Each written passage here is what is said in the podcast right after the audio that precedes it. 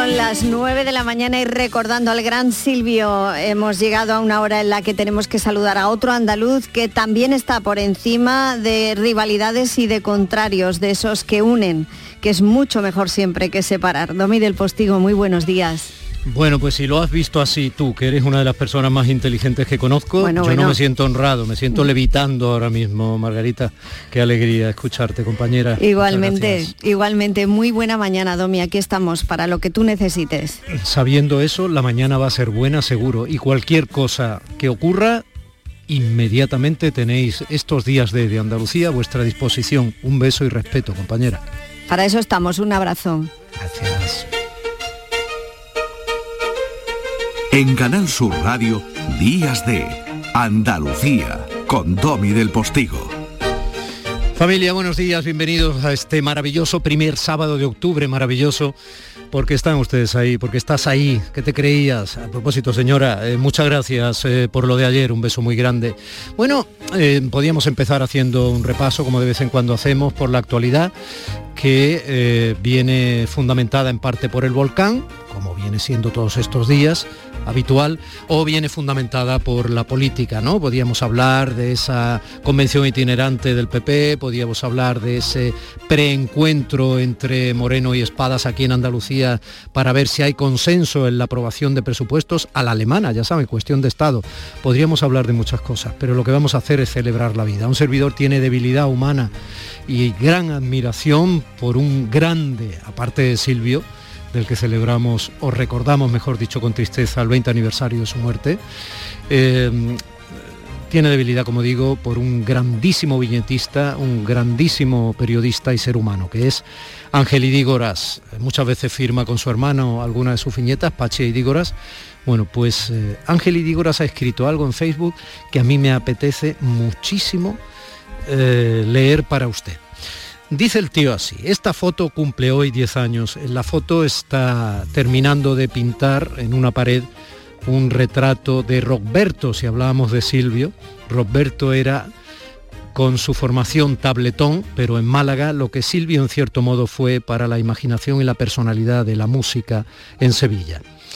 Yo pintaba, dice Idígoras, en el escenario al legendario cantante Roberto en un concierto homenaje que le dedicaban grandes figuras de la música por su reciente fallecimiento. Bueno, pues venga, que suene Roberto.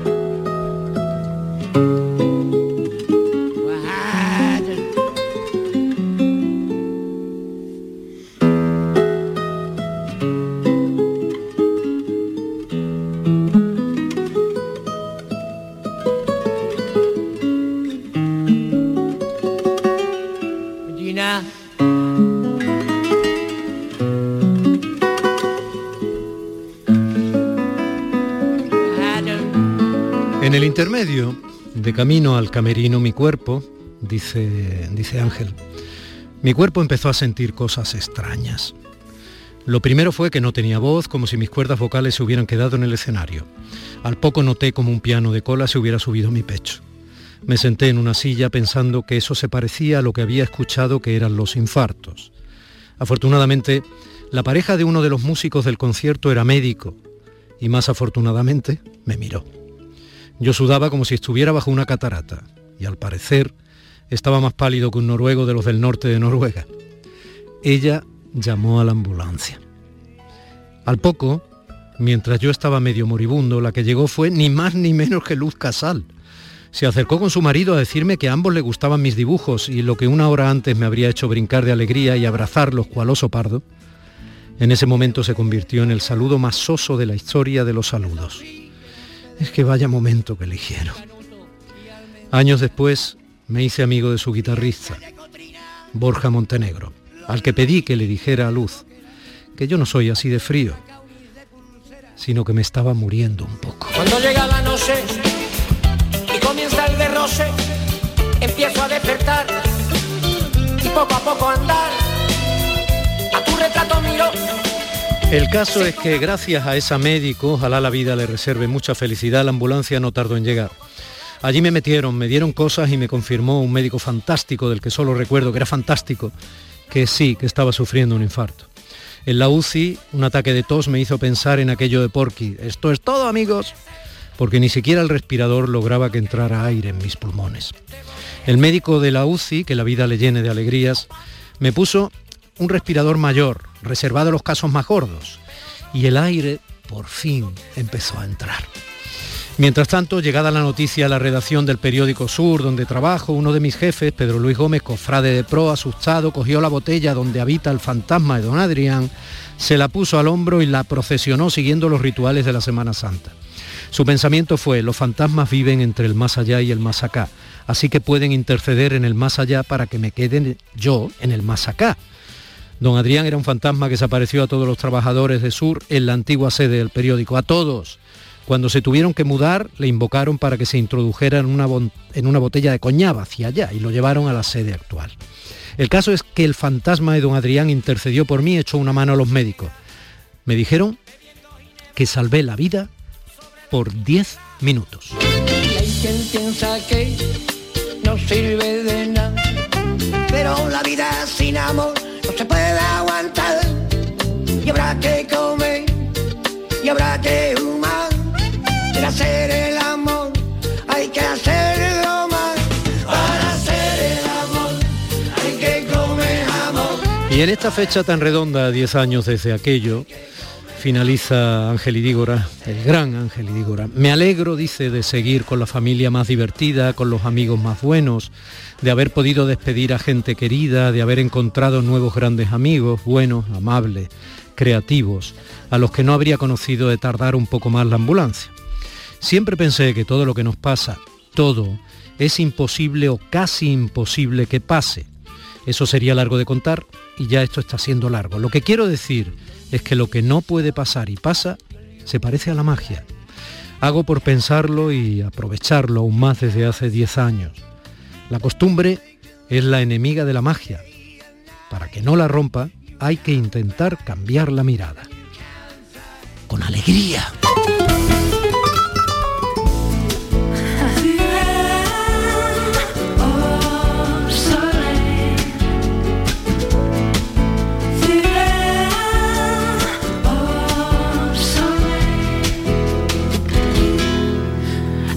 Horizonte se perfila oscuro, sin opción.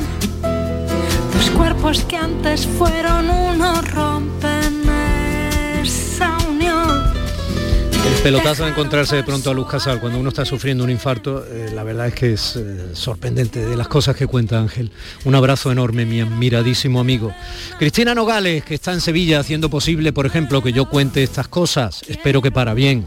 Mi compañero José Manuel Zapico, que aprovecha esa intercesión técnica. ¿Qué te pasa? ¿Por qué te ríes de mí? Bueno, no me extraña, pero bueno, esa intercesión técnica para realizar el programa. Mi compañera María Chamorro está echando el hombro en la producción del programa y mi compañera Primi Sanz, que sigue en mi recuerdo, cada día anda de su corazón a sus asuntos, arreglando cuestiones. Familia, estamos en Canal Sur Radio, en Días de Andalucía. Comenzamos. Días de Andalucía, con Domi del Postigo, Canal Sur Radio.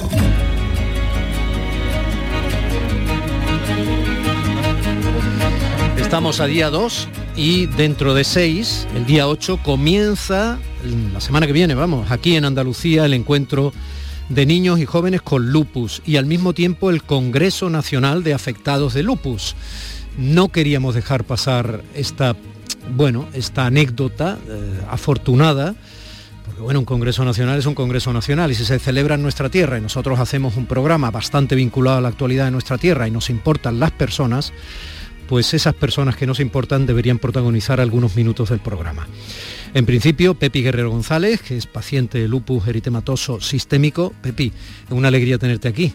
No te has liado, no te has equivocado, has llegado, ¿no? Bueno, me he llegado después de equivocarme. Buenos días, buenos días, gracias por la invitación. Todos llegamos a algún sitio después de equivocarnos, así aprendemos más. Acércate al micrófono todo lo que puedas, ¿eh? Y está también con nosotros Silvia Pérez Ortega, que es la presidenta nacional de la Federación Española de Pacientes de Lupus. Silvia, buenos días. Buenos días, un placer estar aquí. Te digo lo mismo, ¿eh? No le tengas miedo al micrófono, como si fuera parte de tu cuerpo. Lo hacemos, no te preocupes. El doctor Norberto López es un dermatólogo de prestigio y tengo la suerte de que sea además mi amigo y está vinculado a toda esta humanidad alrededor de pacientes de, bueno, una afección determinada, en este caso esa afección autoinmune que llamamos con nombre de lobo. Norberto, gracias por estar aquí. Nada, muchas gracias a ti, Domi, y bueno, yo decir que también me he perdido, pero bueno, me han traído escoltado. Así que bueno, buenos días a todos y muchas gracias. ¿Por qué creéis que le puede interesar a un oyente esto y no ha quitado ya la radio? Bueno, le puede interesar porque hoy en día todos vamos a ser pacientes futuros. La pandemia nos ha dejado claro que no, en tema de salud y ciencia nadie está exento, y porque es una enfermedad invisible, porque aparentemente se nos ve bien, se nos ve muy bien. Y al ser autoinmune afecta mucho a todo el organismo y empieza silenciosamente, suele empezar con fatigas, cansancio. Normalmente es en la edad que empieza a ser una mujer fértil, porque la prevalencia es mayor en mujeres que hombres, 9 de cada 10 son mujeres. Y es interesante porque todos tenemos alrededor a alguien a quien tener que acompañarle en el camino. Esto es un camino que hay que aprender a vivir, es una enfermedad crónica y como tal creo que es interesante. Es un congreso y un encuentro abierto a la enfermedad de autoinmune y a la cronocidad en pacientes. Pepi, Silvia, Norberto, ¿puede haber ahora mismo oyentes y bueno, o mujeres en edad fértil ya, o hombres también, aunque sean porcentualmente menores en la afectación, ¿no?, del lupus? ¿Puede haber oyentes que nos estén oyendo y no saben que tienen lupus? Pues perfectamente puede haberlo. De hecho, es que esto es importante porque es que el lupus es una enfermedad que es muy desconocida. De hecho, bueno, ahora pues yo llevo ya unos años en la unidad de conectiopatía, más de 10 años, pero muchos de esos pacientes han venido con diagnósticos erróneos. Es decir, tú ponte en la tesitura de que eres una persona joven, que estás en los mejores años de tu vida y que de repente te encuentras cansada, te encuentras con dolor articular y te encuentras que te empiezan a salir ronchas por el cuerpo, ¿no? Va un médico, pues no sabe lo que tiene, pues mira, será ansiedad, será un virus, será esto, será lo otro. Yo he llegado a tener pacientes hasta que han venido de otros, como con lesiones que se estaban provocando ellos, ¿no? Cuando realmente lo que tenían era un lupus discoide, ¿no? Es decir, que han venido de otros, quieres decir, de diagnóstico incorrecto. Claro, no pasa nada, no me seas corporativo. No, es decir, no, de diagnóstico incorrecto, sí. Diagnósticos que en ese momento no habían dado la cara. Y por eso pues es muy importante que eso, pues que se sepa, porque claro, tú dices lupus y si eres un profano lo primero que te acuerdas es de la serie House, ¿no? Que ahí todo era lupus, tal, pues no, hay que decir que eso no es así. Los pacientes llevaba una camiseta incluso, por eso pues hay pacientes como Pepi, como Silvia, pues que son gente estupenda, que llevan muy bien su enfermedad, pero hay gente pues que está empezando y que cuando le dice eso, ante el desconocimiento, lo primero que hacen es ponerse a llorar en la consulta. Entonces, para mí, la Asociación de Málaga ha sido un gran aliado, porque yo a esos pacientes les decía, mira, no, esto tienes que compartirlo y esto tienes que contarlo. Y ahí tiene una asociación que te van a tratar súper bien y yo por eso estoy aquí con ella, no es por otro motivo. Silvia, ¿la enfermedad es menos enfermedad cuando se comparte con otras personas que están afectadas por tu mismo padecimiento? Te sientes entendida sobre todo y porque nosotros llegamos a un momento que incluso nos autoculpamos, creemos que como hablábamos del diagnóstico, el diagnóstico es un periplo, el diagnóstico no es en breve, tarda años.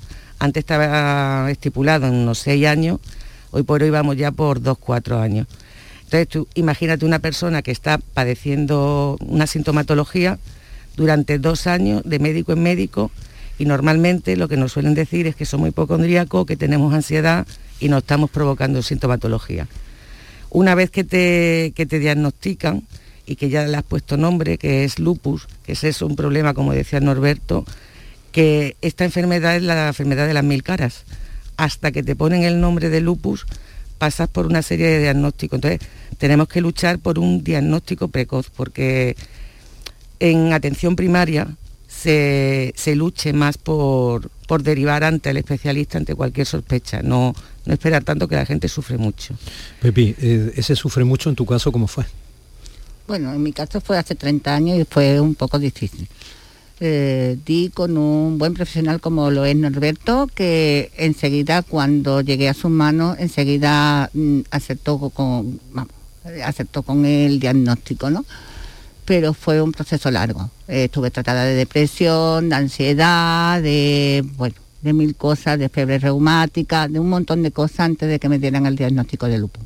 Y finalmente, cuando me lo dieron, pues la verdad que hasta descansé, ¿no? Porque ya tenía nombre, ya sabía que todo aquello no lo estaba inventando yo, que tenía 22 años y me tenía que tumbar de la cama al sofá y del sofá a la cama. Entonces, para mí fue una alegría. Luego ya no fue tanto cuando ya supe todo lo que venía detrás, pero en principio fue una alegría. Y en aquellos momentos fue muy difícil porque no existía. Hoy en día sí tenemos muchas asociaciones a lo largo de toda España y en Andalucía tenemos bastantes, pero en aquellos momentos no había nada. Entonces unos cuantos pacientes en la sala de espera de una consulta decidimos de formar una asociación, y es la que hoy es Lupus Málaga, que es la primera que se hizo en toda España. Uh-huh. Y luego vinieron muchas más. Quizá por eso también el Congreso Nacional en Andalucía, ¿no? Porque aquí no es que haya más pacientes, sino que en realidad de aquí salió un poco el motor de reunir a los pacientes de esta enfermedad poco conocida que poquito a poquito ya vamos identificando más, ¿no? La Federación Española de Lupus salió precisamente de Andalucía. Fue la reunión de un grupo de pacientes de Andalucía, una de Madrid, Pepi, corrígeme si no me equivoco, y de ahí salió la federación. Para construir asociaciones vimos que era necesario la asociación de estar de igual a igual, que es lo que te comentaba antes, de sentirte entendida, uh-huh, porque compartes con alguien que está sintiendo lo mismo que tú. Y también porque vimos una falta de información. Es una enfermedad tan compleja, que eso te lo puede explicar mejor Norberto, es tan compleja, tienes que saber tanto de ella, y es que el paciente del lupus está forzado a ser un paciente empoderado, está forzado a ser un paciente informado para poder hacer un poco de autocuidado, porque es muy compleja y no todo está preparado. Entonces vimos que había un déficit de información e intentamos crear asociaciones a lo largo de toda España. Actualmente hay 24 y quedan poquitas provincias porque tengan su asociación, para que por lo menos tengas un sitio donde ir, sí, donde preguntar, donde sentirte apoyado.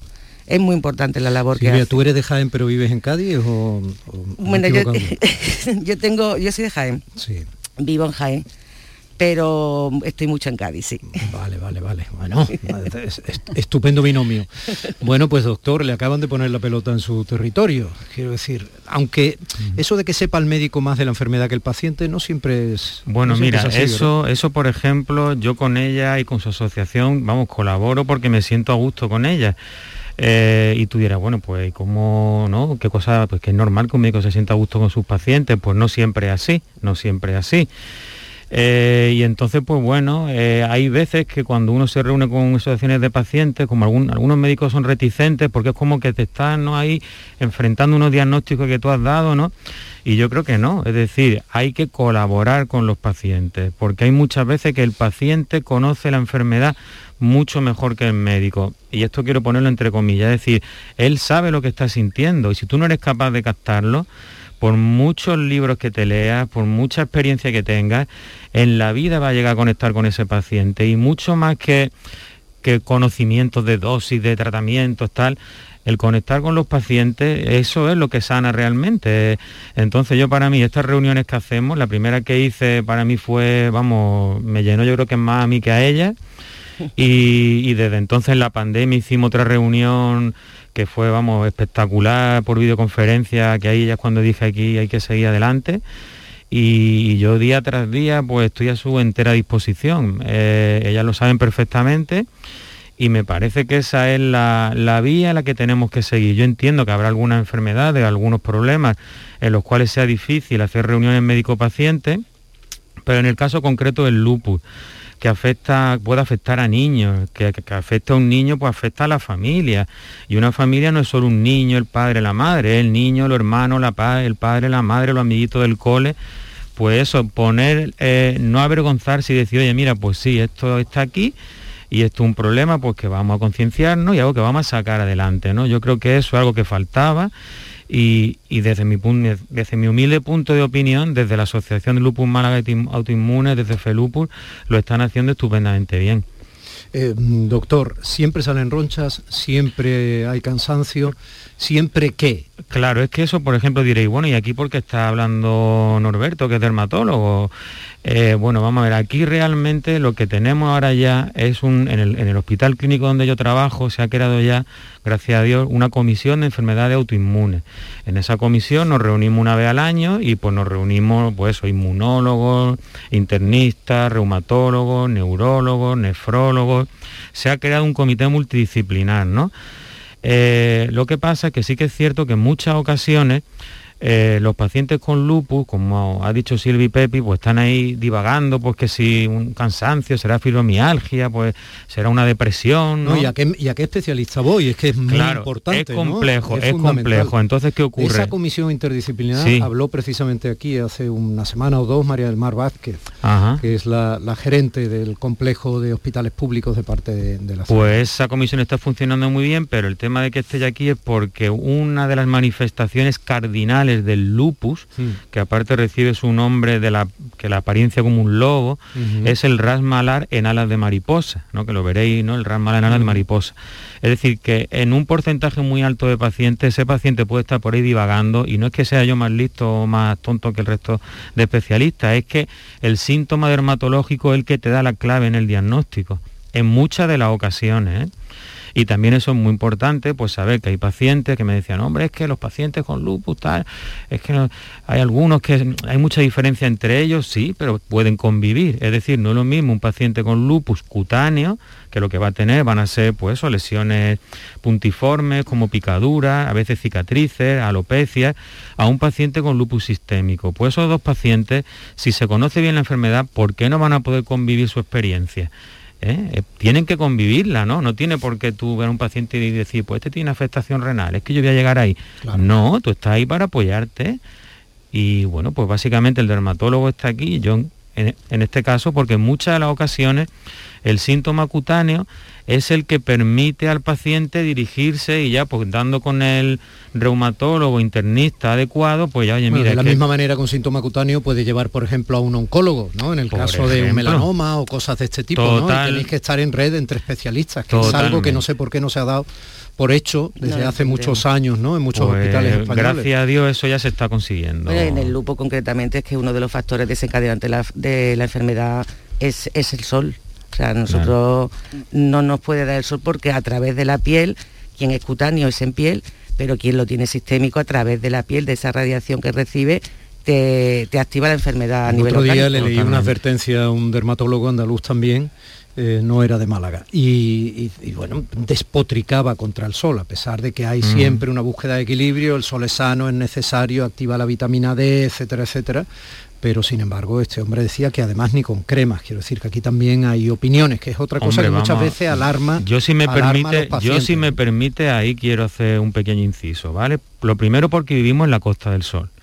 Eso es lo primero, ¿no? Y después porque tenemos en Málaga, esto hay que decirlo con voz alta, el laboratorio de fotobiología más importante que hay en toda España y diría de los más punteros que hay en toda Europa, ¿eh? Que ahí está mi amigo el doctor Aguilera, ¿no? Y entonces, vamos a ver, el sol es el que principalmente provoca problemas en la piel, pero es que hay que mirar una cosa, que el sol siempre está en el cielo y no llega con la misma energía a la Tierra, es decir, no es lo mismo el sol del mes de noviembre, que a lo mejor la Tierra está del sol, yo qué sé, a 4.000 millones de kilómetros, que el sol de verano, en el que está pegadito a la Tierra, la energía es mucho mayor. Es decir, vamos a ver, el sol es la principal causa que provoca problemas cutáneos, pero también es bueno para otras cosas. La producción de vitamina D viene por la exposición al sol. La liberación de endorfina y el ritmo circadiano viene por el sol. Es decir, hay que convivir con el sol. Y yo se lo he dicho siempre, convivir con el sol. De hecho, nosotros ahora, a raíz de toda esta reunión, hemos creado una iniciativa, en una de estas comidas que tenemos Pepe y yo, y que vamos a hacer una iniciativa que se va a llamar Luz para tu lupus, ¿eh? Vamos a crear una aplicación, ahora que está muy de moda todo lo de online, y vamos a hacer una serie de registros, pues, meteorológicos para eso que tú dices, para que el paciente con lupus pueda con un clic decir, vamos a ver, ¿qué cantidad de radiación ultravioleta hay ahora mismo? Pues mira, hay tanta, pues si me expongo al sol más de 5 minutos, tengo riesgo de tener lesiones cutáneas, y eso lo vamos a hacer, vamos, que está ya en marcha y lo vamos a presentar en el Congreso. Entonces, pues bueno, el sol sí, tiene su parte buena, pero no hay que ponerlo ahí así arriba como un demonio, y menos nosotros, los malagueños que vivimos en la Costa del Sol. Y respecto a las cremas, que siempre hay sospecha de muchas cosas y es razonable, porque detrás hay obviamente laboratorios, que son empresas, que entre ellas compiten, pero bueno, podrán ser más o menos fiables, unas más o menos adecuadas, la información debe estar ahí, pero está claro que mejor con crema que sin crema, ¿no? Bueno, eso si me permitís respondo yo también, si no importa. Vamos a ver, el protector solar es fundamental, es decir, es que eso yo creo que ya no hay ninguna duda. Sí que es cierto que hay una serie de filtros químicos que se han tenido que retirar del mercado, pero bueno, como se han retirado partidas de simvastatina o medicamentos para la artritis, es decir, es que hasta que una cosa no sale al mercado, tú no sabes si va realmente a tener algún tipo de reacción adversa muy, muy frecuente, de las que solo aparece en un porcentaje muy bajo. O más o menos eficacia. O más o menos eficacia, claro. Pero que yo creo que hoy en día, vamos, ningún dermatólogo te comentaría que los protectores son perjudiciales, al contrario. Y si no, tenemos aquí dos pacientes con lupus que te lo digan ellas, vamos. Nosotros consumimos protección solar a los 365 días del año. Hasta en la tostada. Efectivamente. Entonces, de hecho, esa vitamina D que se recibe de ese bonito sol, nosotros la tenemos que tomar en pastilla, porque no la recibimos por igual. Y Domi me va a permitir que en esa comisión de la que habéis estado hablando, os falta un especialista muy importante, y es la voz del paciente. Pues anda. Sí. Anda. Eso va a ser más difícil de plantear, pero bueno, sí, se podría. Lo que pasa es que son comisiones en las que se discuten casos que a lo mejor no tienen diagnóstico. Es decir, que no es una comisión para establecer protocolos de actuación.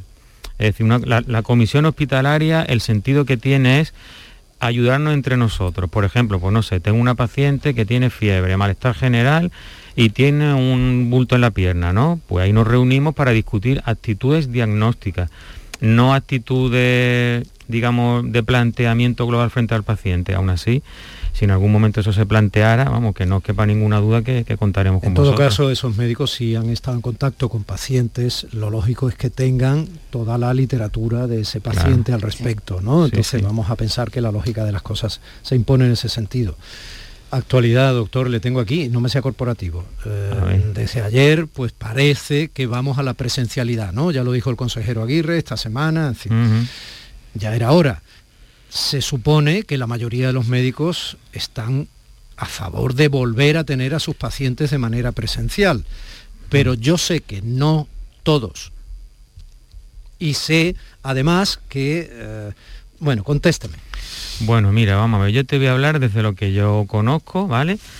El servicio de dermatología del Hospital Clínico de Málaga no ha dejado ver pacientes presenciales en ningún momento, en ninguno. Yo creo que sobre todo se refiere a la atención primaria. Bueno, en primaria, pues sí, en primaria, donde... pues mira, en primaria, pero todavía me lo pone. Mira, mi padre, que es médico de atención... Y recuerde, doctor, que estamos hablando para toda Andalucía, ¿no? Lo digo que... Sí que es cierto, vamos a ver, sí que es verdad que los centros de salud, si tú te acercas a un centro de salud, parece un búnker, ¿vale? Sí, que está la gente fuera, haciendo colas...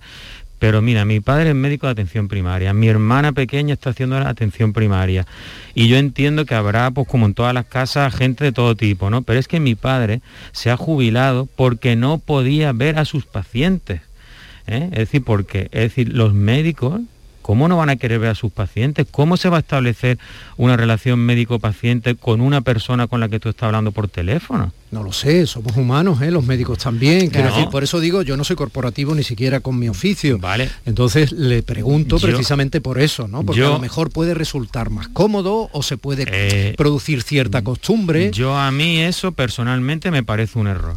Me parece un error total. Yo decir, te estoy diciendo que mi padre, que es médico, que se ha jubilado porque es que no podía ver a sus pacientes y se compró unos cascos como estos. ¿Y eso lo opina usted y su padre? Aunque falten medios, aunque siempre haya que perfeccionar la atención, los centros, etcétera. Yo no he hecho un estudio global del resto de médicos de Andalucía. Sé que hay especialistas y médicos que la atención telefónica les es muy cómoda, Pero yo te estoy hablando, creo que desde lo que es, cuando tú firmas el código deontológico de un médico, hay una cosa que es la relación médico-paciente. Yo no estoy hablando, lo que digo, ¿cómo vas a tener tú una relación médico-paciente solo por teléfono? Es como tener una novia y hablar con ella solo por teléfono. Yo, ¿qué quieres que te diga? Yo no... Bueno, las relaciones médico-paciente a veces son relaciones médico-cliente. O sea, usted es dermatólogo, hay cirujanos dermatólogos que a lo mejor, o plásticos, que a lo mejor operan 70 veces a una misma mujer y acaba teniendo la cara de un tigre, quiero decir que... sí, pero es que pues, me lo pone. Es decir, ¿cómo voy yo a dermatólogo a verte a ti un problema de la piel hablando contigo por teléfono? Es imposible. ¿Qué opinan, Pepi y Silvia? Hombre, pues... yo opino que es cierto, pero hay profesionales, hay buenos profesionales, y aquí en Andalucía tenemos muy buenos profesionales. Yo creo que hay buenos profesionales que sí están a favor de seguir con la consulta presencial, y hay otros que se están escudando en la pandemia y en todo lo que nos ha traído.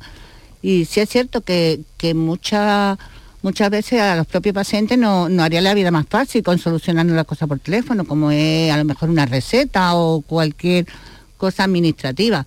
Pero si a mí me sale un grano en la piel, me tiene que ver mi dermatólogo, y si tengo un problema... Yo el otro día estuve en un debate televisivo y se decía con toda solvencia aparente que se le hace una foto a su grano y se puede diagnosticar perfectamente. Pues ya me tienes que perdonar, Domi, porque no, es que esto es que inadmisible, vamos a ver. Se está intentando establecer la teledermatología. De hecho, nosotros tenemos el servicio de teledermatología, pero eso no tiene que sustituir a lo otro. Es que es imposible, es imposible. Y vamos a ver, es que yo eso no, es que yo, si eso fuera así, yo me cambio de trabajo, te lo digo así de rápido. Si yo no puedo ver a mis pacientes, es que me cambio de trabajo, porque es que ya no es solo por valorarlo, es la riqueza que te da la profesión médica el poder tratar con la gente. Sí, que eso es fundamental. Y después, hombre, vamos a ver, a no ser que seas radiólogo, que estás todo el día viendo radiografías, y vamos, que tengo un buen amigo radiólogo, la base del médico es una relación con el paciente. Y si se quiere intentar, y que yo sé que ocurre, de hecho hay gente que no ha cogido plaza en el MIR porque la atención está siendo telefónica. Entonces, pues claro, creen que va a haber un menoscabo en su formación.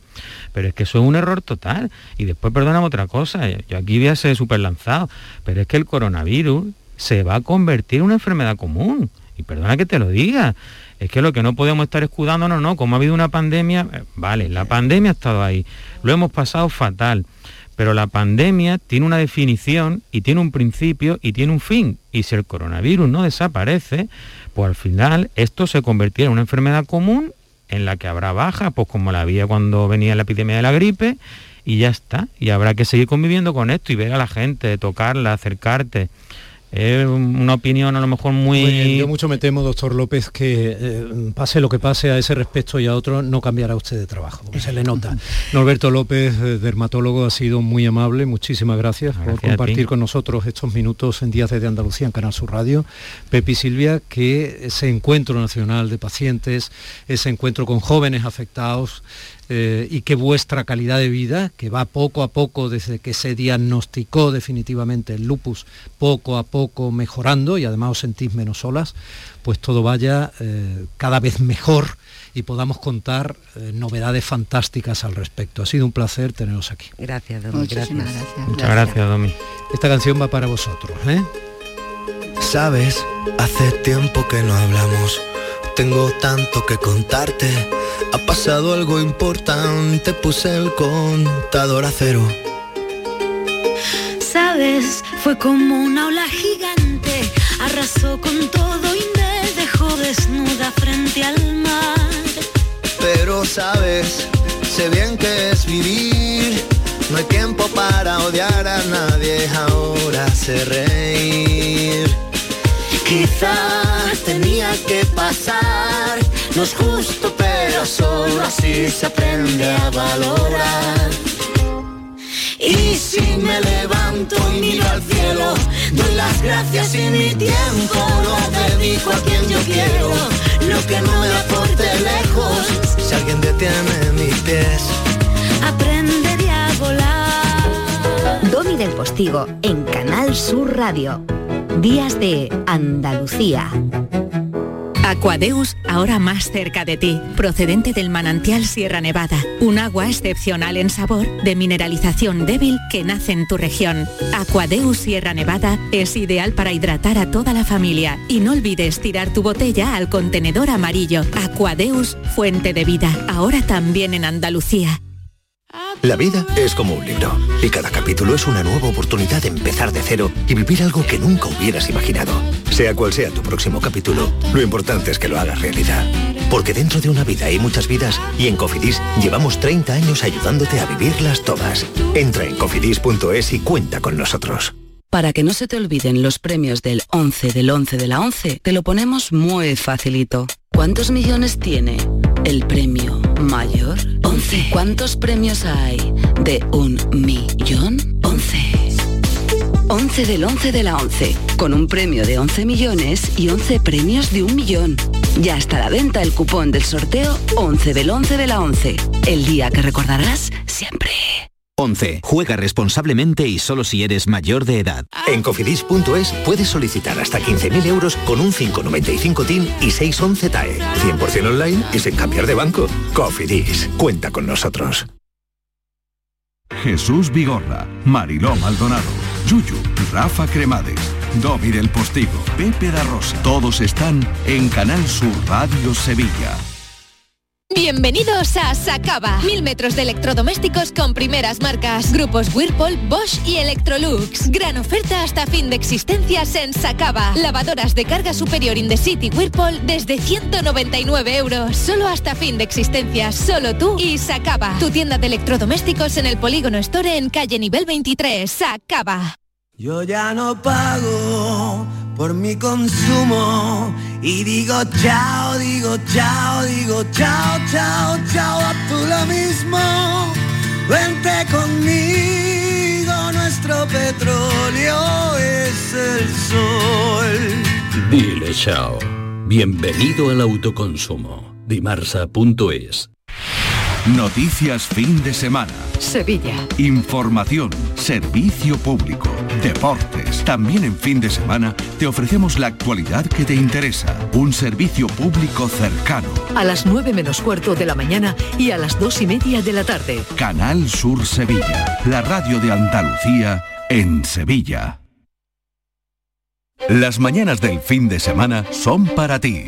Con Andalucía en la radio, con toda la luz, el talento y la alegría de nuestra tierra, con nuestra historia, cine, flamenco y toda la actualidad del fin de semana. Días de Andalucía, con Domi del Postigo, los sábados y domingos desde las 9 de la mañana. Quédate en Canal Sur Radio, la radio de Andalucía.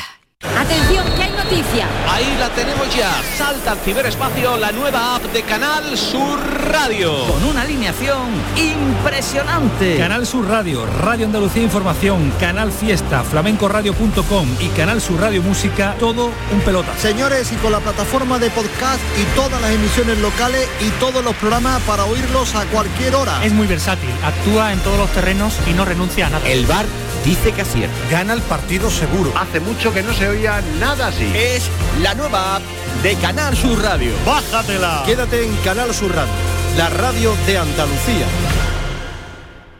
Días de Andalucía, con Domi del Postigo. Canal Sur Radio. El olivo de las palabras.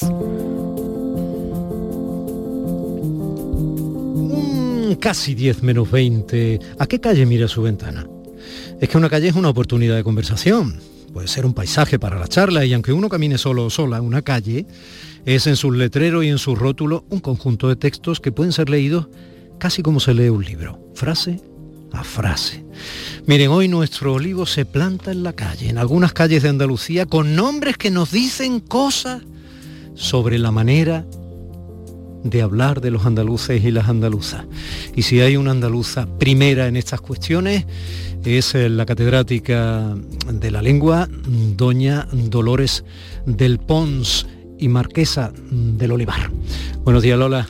Buenos días. Un día te voy a contar mi título nobiliario al completo, porque también tengo el Ducado de Historia 15, que es nuestro proyecto de investigación, y otros títulos, pero es otro día. Vale. Pues venga, ese día me lo cuentas, aunque ya has apuntado un poquillo para levantar la expectativa. Cuéntame, experta. Vamos a ver, Domi, hoy sí nos vamos a la calle, aunque yo estoy aquí en el estudio de Canal Sur, en La Cartuja, con nuestros compañeros, pero sí, nos vamos a la calle. En Sevilla, ¿no? Efectivamente. Sí. Y nos vamos a la calle para mirar esas placas que ponen nombres, ¿no? Los nombres de esta calle, de este lugar. Ya sabemos que los nombres del lugar se llaman topónimos, ¿verdad? Toponimia es cualquier nombre de lugar, porque topo significa lugar. Pero vamos a concretar un poco más. Te voy a enseñar una palabra técnica muy curiosa, que es odónimo, o odónimo, con D de dedo. Los odónimos son los nombres de calle, los nombres de camino, porque odo significa camino. Entonces, cuando uno mira esos odónimos, esos nombres de calle, puede haber nombres de personas, otras veces la calle se llama por un accidente geográfico, puede ser un nombre común, puede ser una fecha. Y entonces yo quiero que nos fijemos en que hay veces que la calle es espejo de nuestro vocabulario, de nuestra historia, de nuestra forma de hablar andaluz. Y ahí nos vamos a parar en ver, pues, 8 nombres de calles andaluzas que nos dicen cosas. Uh-huh. Te digo una provincia y tú me dices una calle que dé juego. ¿Vale? Venga, vámonos. Bueno, barro para casa. No pasa nada, ¿no? Hay que ser de algún sitio para ser andaluz. Málaga. Bien, pues en Málaga vamos a seleccionar la calle Cachorreña. La calle Cachorreña está en Alhaurín de la Torre. Cachorreña como algunas naranjas. Cachorreña está en Alhaurín. En Alhaurín vamos a dar un saludo enorme a nuestros compañeros del Museo Andaluz de la Educación, que es un sitio que recomiendo mucho que visiten. Sí. Y en esa calle... Vamos a traer un día a Manolo Mestanza para que discuta contigo. Me encantará, pero no vamos a discutir en nada, nos vamos a dar la mano y seremos amigos para siempre. En el mejor sentido del término discusión. A ver, entonces nos vamos a... Con él, ¿cómo se va uno a pelear? Esa calle Cachorreña está cerca del instituto de allí de Alhaurín, que es el IES Huerta Alta. Es un barrio que tiene nombres de hierba, nombres de arbustos. Ahí está la calle Amapola, calle Jara, calle Hinojo. De hecho, esta calle Cachorreña acaba en la calle Guindo.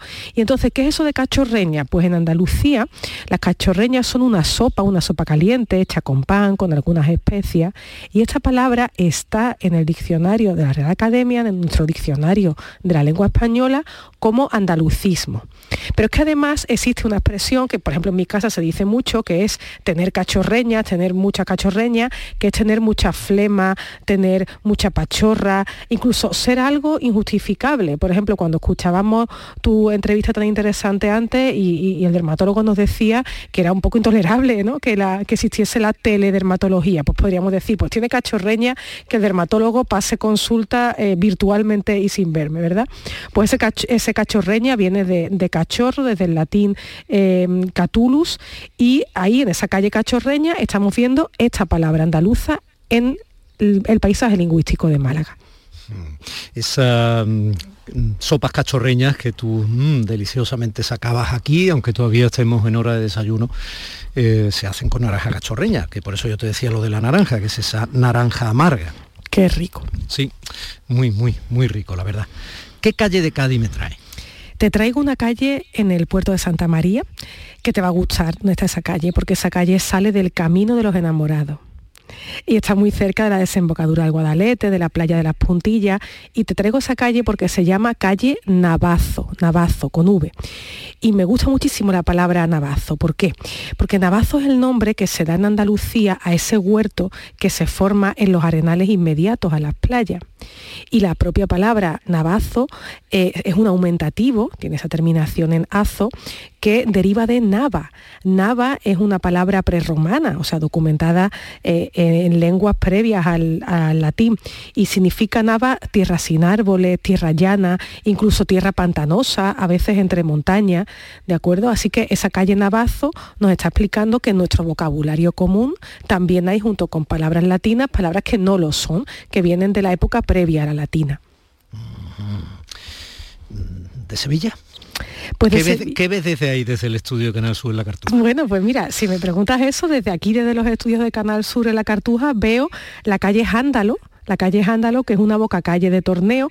Esto no es exactamente un andalucismo, la palabra Jándalo, pero es muy curioso, porque Jándalo era el apelativo que se daba a, sobre todo, la gente cántabra, la gente montañesa, que pasaba un tiempo en Andalucía, que venía aquí por comercio, se establecía, etcétera, emigraba a Andalucía, y que cuando regresaba a su tierra cántabra tenía cierto acento andaluz, se había acomodado en parte al acento andaluz, se había pegado, digamos, ese acento, y tenía rasgos de inspiración andaluza. Así que durante el siglo XX, la forma de llamar a los oriundos de la montaña cántabra que se habían establecido en Andalucía eran los jándalos, y de hecho jandalismo era la pronunciación andaluza que adoptaban los no andaluces. Fíjate esa calle, cuántas cosas nos dice sobre la historia de los movimientos y de la acomodación lingüística dentro de España. Almería. En Almería, pues nos vamos a ir a la calle Rostrico, que está entre la calle de las Tiendas y la calle Hernán Cortés. Y la elegimos porque tiene un diminutivo en Ico. ¿Y eso qué nos dice? Pues eso nos recuerda que los grandes procesos de repoblación que se dan en Andalucía en la Edad Media funcionan mucho como bandas, ¿verdad? Y hay un diminutivo en Ico que huele a aragonés, que huele a murciano, que es el Ico de Florecica, de Madrecica, de Rostrico, que está hoy vivo en Jaén, en Granada, Almería, y vamos a contrastar esta calle Rostrico con, por ejemplo, la Calleja de los Arquillos en Córdoba o la calle Piterillos en Huelva, de Pitera, porque son calles que tienen terminación en illo, que es el otro diminutivo que está vivo en Andalucía y que seguramente pues sea más general que ico. Uh-huh. Está bonito, qué bonita que eres, hija. Una calle de Cádiz. Bueno, una calle de Cádiz, un precioso andalucismo que hay en una calle de Jerez, que es la calle Alcaucil. La calle Alcaucil está al sur de Jerez, sale de la avenida Medina Sidonia, entre La Corta y la barriada de La Plata. Y nos interesa mucho esa calle Alcaucil porque la palabra Alcaucil es un mozarabismo. Si te parece, otro día, quizás la semana que viene, podríamos hablar de los mozarabismos y explico un poco qué es eso del mozárabe. Alcaucil es la forma andaluza, de Andalucía occidental sobre todo, para llamar a la alcachofa. Y esto deriva del latín, desde capsil, a través del árabe, porque significa cabecilla, por la forma que tiene la alcachofa. Así que un saludo para la calle Alcaucil de Jerez. Bueno, no nos cabe toda Andalucía, pero porque ya se nos va el tiempo. Uh-huh. Pero Santo Reino, Jaén. Pues de Jaén y de Granada seleccionamos la calle Zagal. Zagal viene del árabe Zagal, que significa valiente, fuerte. Zagal, joven. Bueno, ¿y poema de hoy? Pues hoy te traigo un poema de calle, en concreto de un poeta de calle, de silencio, un poeta que es de Algarabía, pero que es también un poeta de casa, que es Federico García Lorca, no nos había aparecido esta temporada. Un poema que habla de la calle y que tristemente se ha aplicado también al propio doloroso fusilamiento de Lorca en el camino de Biznar. Muerto se quedó en la calle, con un puñal en el pecho. No lo conocía nadie. Cómo temblaba el farol, madre, cómo temblaba el farolito de la calle. Era madrugada, nadie pudo asomarse a sus ojos abiertos al duro aire. Que muerto se quedó en la calle, que con un puñal en el pecho y que no lo conocía nadie. Buah, me has traído un poema de Lorca que desde mi adolescencia me quema. Mi querida señora importante, vivir la calle, pasear la calle, tomar la calle, leer la calle. Muchísimas gracias, un beso grande. Un beso. Que lo sé, una palabra serena y clara. Que lo sé.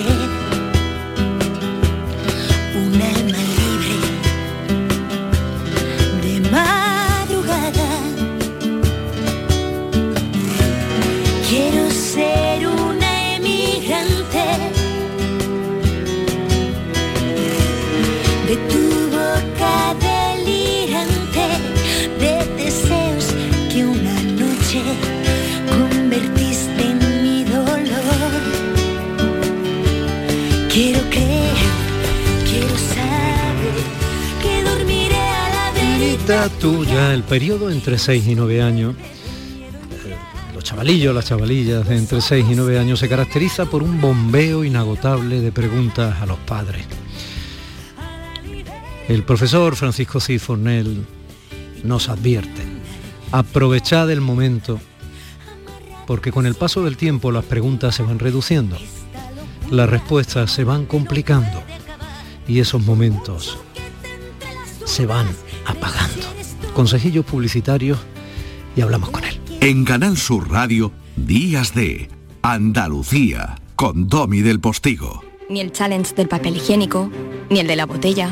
Los retos más difíciles a los que se enfrenta nuestra generación están en la vida real, como el famoso encontrar trabajo challenge o el independizarse challenge.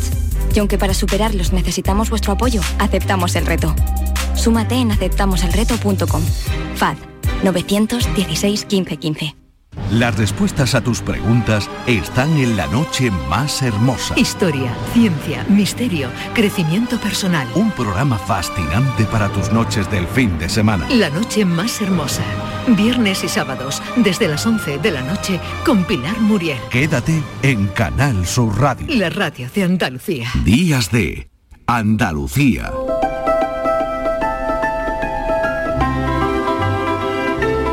Buenos días, maestro de familia. Buenos días, Domi. ¿Qué tal por ahí las cosas? Por San Fernando, ¿dónde estás? ¿Allí en tu tierra, ahí en Cádiz? Estamos en la isla de León y hoy pinta niebla, curiosa niebla, en tiempos que no se espera, pero tenemos niebla esta mañana. Los cañaillas se atormentan mucho con las neblinosas matinales. Estamos acostumbrados a sol y en el momento que... Bueno, se desvía un poquillo, pues nos asustamos. Profe, seguimos sumando, ¿no? Presencias muy reconocibles que piden que la candidatura premio a la Concordia en los premios Princesa de Asturias de este año entrante sean para nuestros niños y niñas por su comportamiento en la pandemia, ¿no? Sí. Va sumando una velocidad de vértigo. Normalmente ponemos a un rostro conocido cada semana, pero creo que vamos a tener que ir aumentando porque se nos está yendo de las manos. Pitingo vive ahora en Miami, ¿tú lo sabes? Sí, pero es ayamontino, ¿no? Entonces, eso está ahí, eso siempre está ahí. La sangre andaluza, aunque te vaya donde quiera, eso persiste. Y ahí las pillamos. Ahí lo pillé porque tengo familia en Ayamonte y la verdad que, tú sabes, mis tentáculos llegan a sitios insospechados y lo agarramos bien fuerte.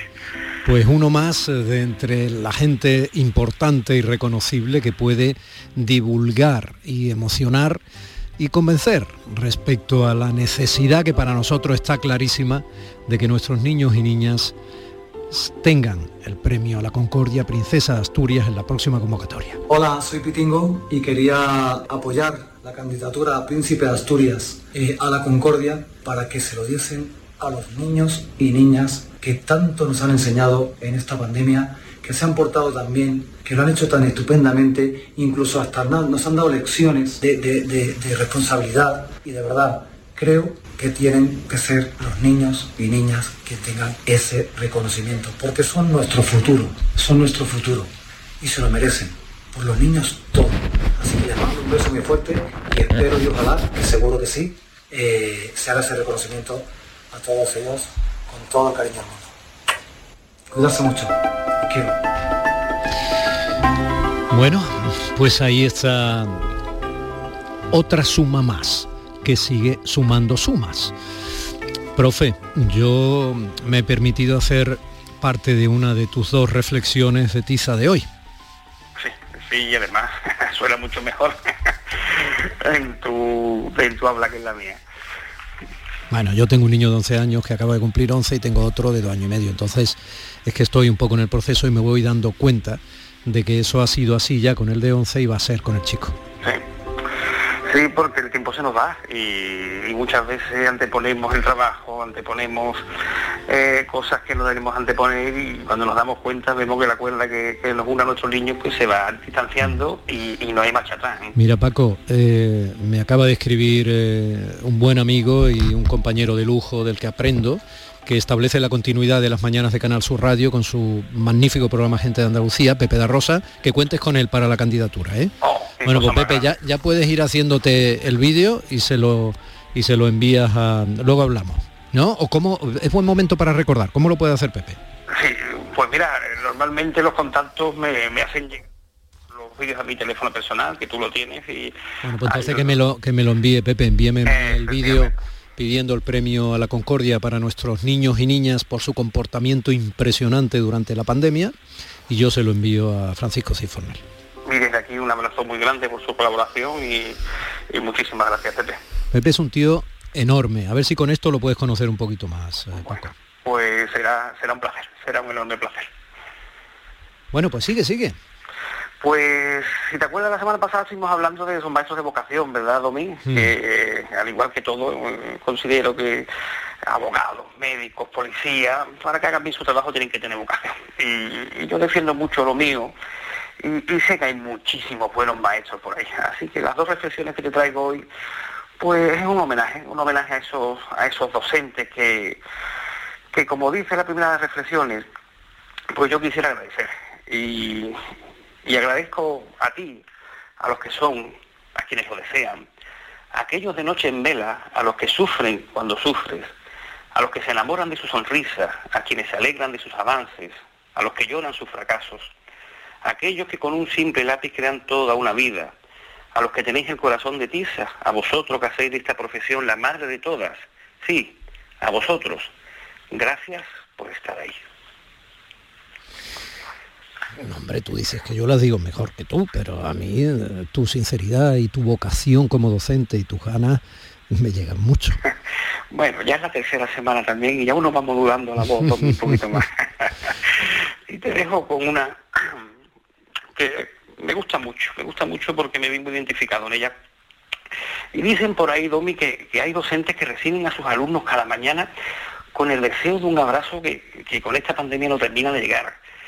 Que guardan sus lágrimas en pequeños tarros para recordar que después de la tristeza siempre viene una calma. Maestros que han aprendido a sonreír con la mirada porque la mascarilla no les deja mostrar su sonrisa. Los han visto por ahí, se les reconoce porque su corazón late tan fuerte que se puede oír en la distancia y que solo con verlos se tranquilizan las almas de aquellos que con esta pandemia jamás debieron sufrir. Dicen que los han visto por ahí, Domi. Y doy fe. Gracias por ser quien eres y como eres, mi querido maestro de familia, Francisco Cid Fornell. Recordamos rápidamente para cualquier ciudadano que no tenga la popularidad de mi querido compañero Pepe da Rosa, ¿cómo puede sumarse a la campaña? Pues mira, cualquier persona que quiera unirse a la campaña y quiera pedir información, solamente tiene que ponerse en contacto conmigo al correo electrónico info@franciscocidfornell.org y ahí le daré toda la información, todas las redes que tenemos, todos los sitios donde pueden anexionarse a la campaña, querido Domi. De todas formas, como siempre, si ponen en cualquier buscador de internet Premio Concordia, Princesa Asturias, a los niños y niñas, campaña, le va a salir, quiero decir que... Efectivamente. Que van a poder acceder con relativa facilidad, aunque no sean nativos digitales casi. Esta canción para ti. Un beso muy grande, semana que viene más. Igualmente, maestro, cuídate. Maestro, quien lo dice, hasta luego. Ven conmigo, no demores más. Deja todo, no mires hacia atrás. No tengas miedo.